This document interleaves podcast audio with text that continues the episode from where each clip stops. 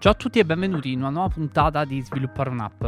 Questa settimana, se volete, potete ascoltarmi ben due volte, il, ovviamente qui sul podcast la prima e la seconda sul podcast Vita da freelance del mio amico Federico Presta, perché eh, mi ha invitato sul suo podcast per un'intervista e in questa intervista abbiamo parlato di tantissime cose, abbiamo parlato di, un po' del mio background, del, abbiamo parlato ovviamente anche di Astro, del, del, marketing, di come l'ho fatto, eccetera, eccetera. Cose che se avete sentito il podcast probabilmente già um, conoscete, ma uh, riviste un po' in un'intervista di 45 minuti, quindi un condensato di quello che avete ascoltato nell'ultimo anno. Secondo me è una cosa molto interessante da sentire, se vi va vi lascio il link in descrizione.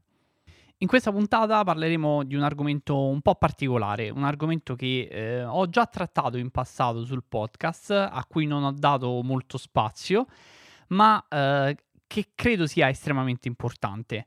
Vi racconterò un po' il retroscena primo, dei primi due mesi di, di, di Astro e ve li racconterò da un punto di vista non tanto tecnico, perché quello già ve l'ho raccontato più volte, ma ve li racconterò da un punto di vista psicologico. Vi racconterò quello che c'è dietro il lancio di un prodotto, di un prodotto su cui ho lavorato tantissimo e spero che alcune di queste cose che vi dirò possano tornarvi veramente utili, non solo nel lancio dei vostri prodotti, ma proprio nella vita. Cioè, io in questo mese ho imparato alcune cose e mh, ho pensato che fosse, fosse importante prendersi un momento per eh, condividerle con voi.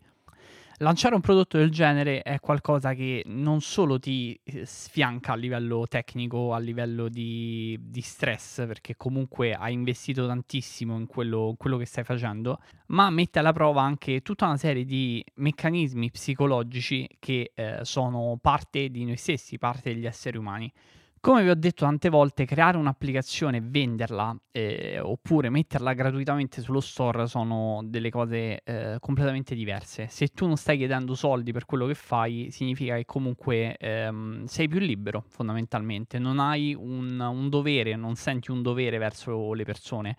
E quindi se io decido di eliminare un'applicazione che prima vendevo gratuitamente, ho nessun tipo di problema. Se un'applicazione che eh, è gratuita smette di funzionare all'improvviso, amen, cioè nessuno ci ha, investito soldi, a nessuno eh, non è un, un, bene essenziale, quindi non muore nessuno.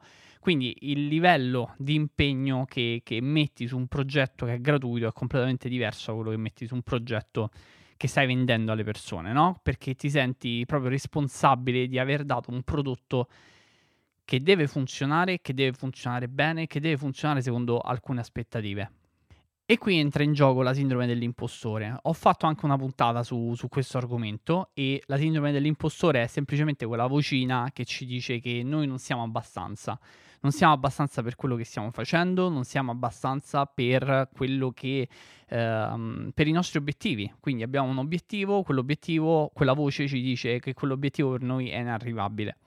Perché sentiamo questa voce? Perché siamo umani, anche se stiamo andando bene, anche se abbiamo dei feedback positivi dalle persone, anche se il prodotto sta vendendo, anche se le cose sembrano che si stiano allineando nel, nel verso giusto, noi comunque andiamo come esseri umani, andiamo sempre a vedere le cose negative. Io non so che tipo di persona siete, se credete molto in voi stessi, magari questo, queste parole vi, vi risulteranno un po' strane.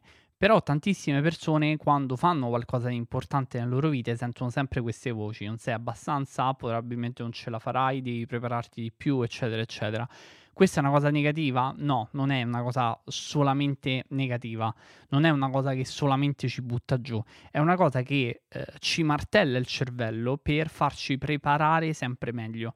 Infatti persone che ehm, sono particolarmente critiche con loro stesse riescono anche a ottenere dei risultati ottimi in diversi campi, perché se io vedo sempre che eh, il mio, se il mio 10 non basta a me stesso, io cercherò di puntare al 20, se il mio 20 non basta a me stesso, punterò al 30 e continuerò così. Non sarò mai soddisfatto di, de, del punto in cui mi trovo, no?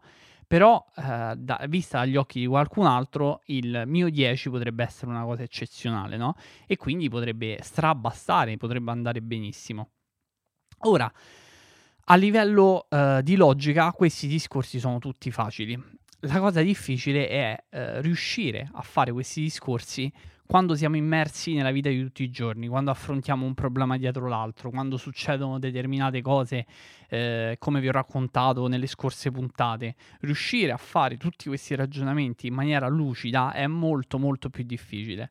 E quindi in questo mese per me è stato un po' uh, un come stare sulle montagne russe. E ho sofferto molto di non avere una preparazione magari da sviluppatore, no? Perché tante volte ho detto, eh, se fossi stato uno sviluppatore vero e proprio, magari un problema che adesso mi avrebbe eh, rubato due ore, eh, l'avrei risolto con dieci minuti.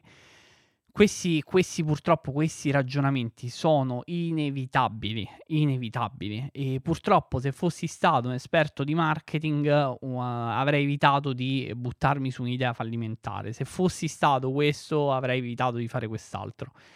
Però se ci pensate, anche eh, questo è un discorso che sto facendo più a me e lo racconto anche a voi, anche se fossi stato il miglior sviluppatore del mondo, ci sarebbe stato sempre un anche se. Perché? Perché è normale, perché non possiamo saper fare tutto, non possiamo avere skill su ogni cosa, non possiamo essere in grado di eh, avere conoscenze su tutto. Ci sta, è normale. Però questa è una cosa che quando si intraprende un progetto imprenditoriale, quando si crea un'azienda da zero, è una cosa che bisogna capire e accettare e capire anche come, eh, come affrontare quindi senza lasciarsi buttare giù. Cioè, se io ho delle mancanze, cerco di lavorare per colmare quelle mancanze, ma non, non, me ne faccio una colpa. Semplicemente lavoro per migliorare in quell'aspetto.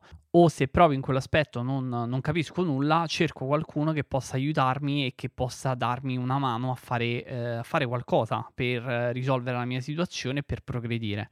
Ecco, riuscire a fare tutti questi ragionamenti in un momento in cui sei particolarmente stressato e le cose non girano magari come vorresti, è complicato, diventa sempre più difficile e de- devi affrontare problemi e devi affrontare cose perché ci sono problemi di continuo, di continuo. Veramente io in due mesi ho affrontato un migliaio di problemi diversi, ma non solo legati alle tecnologie, legati a fornitori, legati a eh, roba di fatturazione, legati a eh, roba legale per un discorso di eh, termini e condizioni del, del, prodotto, cioè un miliardo di cose da considerare e io sto cercando di fare tutto nel migliore dei modi, anche se non è possibile, anche se non, non è umanamente possibile questa cosa e me ne rendo perfettamente conto.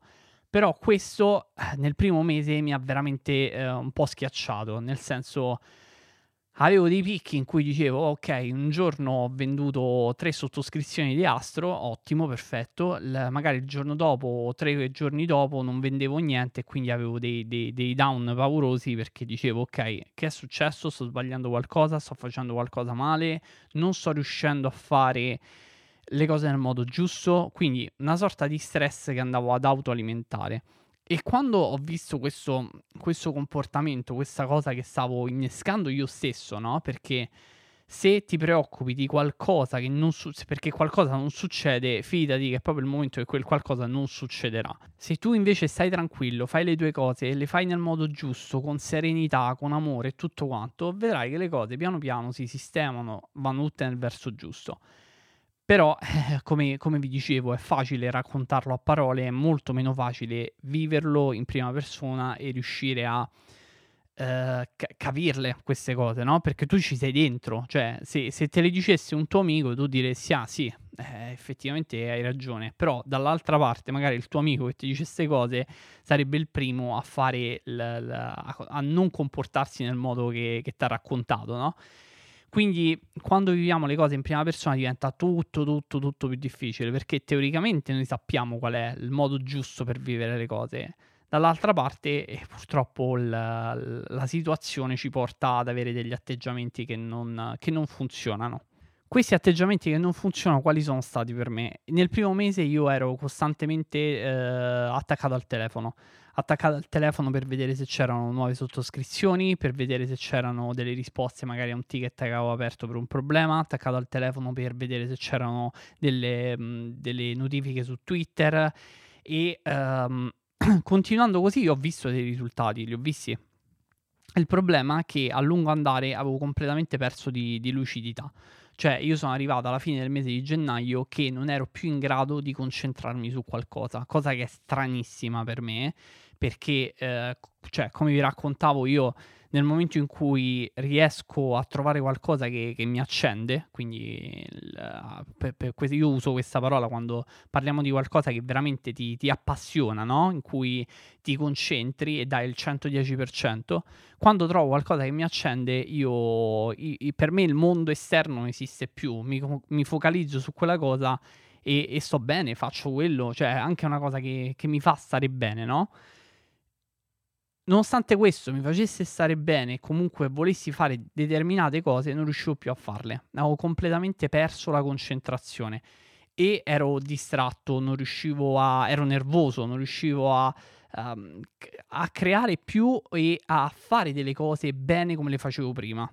E quindi che cosa ho fatto? La prima cosa che sono riuscito a fare per um, bloccare questo meccanismo è stata accorgermi di quello che stavo facendo. Stavo facendo una cosa sbagliata, stavo andando in una direzione sbagliata, stavo facendo qualcosa che non mi piaceva perché ero sempre più distratto, sempre meno concentrato e sempre più stressato, il che non, non, va assolutamente bene. E ho detto: Ok, perfetto, c'è questa cosa nuova nella mia vita, c'è qualcosa che, su cui mi sto impegnando tantissimo, ma devo anche imparare, come ogni cosa nuova nella vita, a gestirla. Cioè, eh, spesso ci ritroviamo catapultati in una situazione che è completamente anomala per noi e non è che è qualcosa di ingestibile, è qualcosa di ingestibile nel momento iniziale, cioè se noi non abbiamo gli strumenti, se noi abbiamo il modo giusto per affrontare quella certa situazione, ci troviamo un po' spaesati, non sappiamo cosa fare, ci troviamo un po' in balia delle onde, però piano piano, onda dopo onda, riusciamo a trovare un po' di stabilità e metterci in piedi.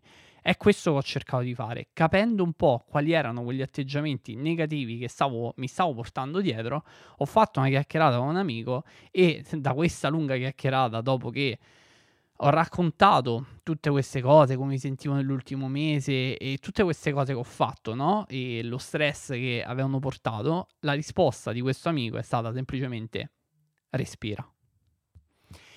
E sembra veramente assurdo che una cosa così banale riesca a portare dei benefici enormi. Respira che significa? Respira significa semplicemente prenditi un attimo, fermati, lascia perdere tutte le cose che dovrai sistemare, lascia perdere quel bug che non funziona, la cosa che non funziona, non rispondere a quel cliente che magari ti ha mandato un'email, fermati.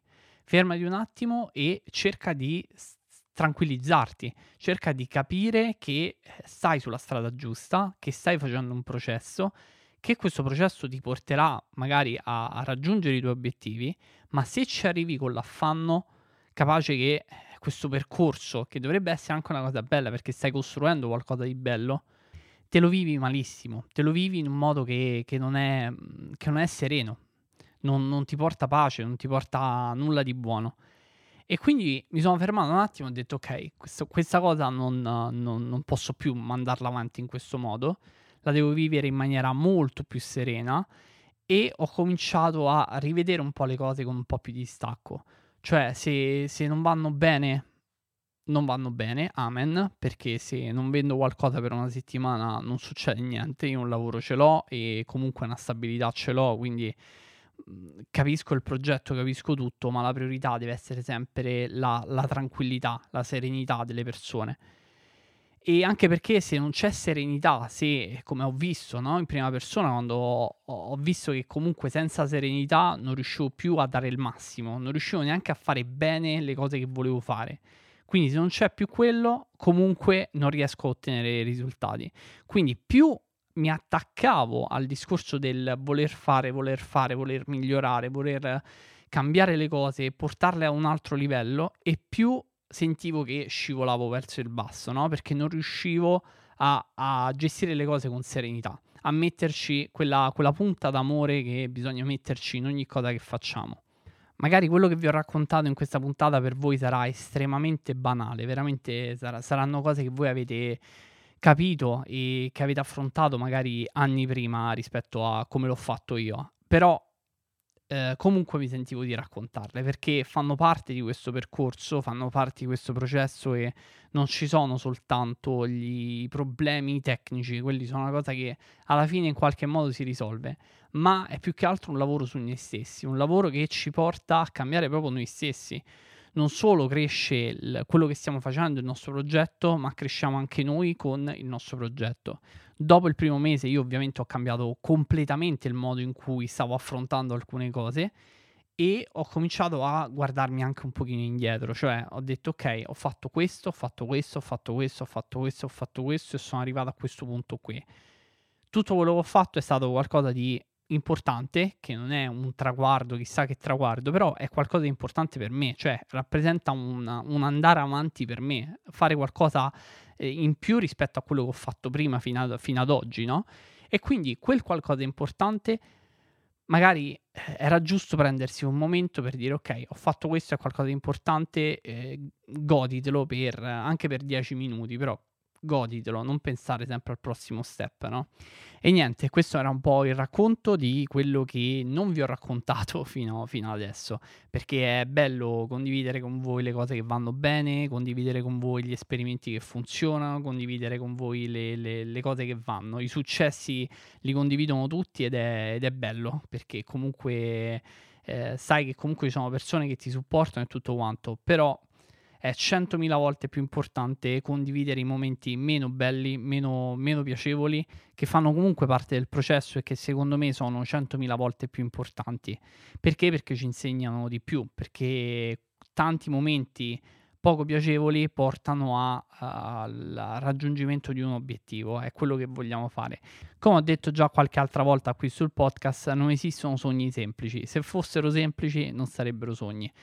E diciamo che per questa puntata io vi saluto, vi ho raccontato tantissime cose, spero che vi sia piaciuta questa puntata perché per me aveva un'importanza enorme, era, era veramente importante raccontarvi queste cose, eh, vi ripeto, non, non serve a nulla condividere solo le cose positive, mm, hanno molto più valore quelle negative. E come al solito, noi ci sentiamo prossima settimana, sempre venerdì alle 2. Ciao!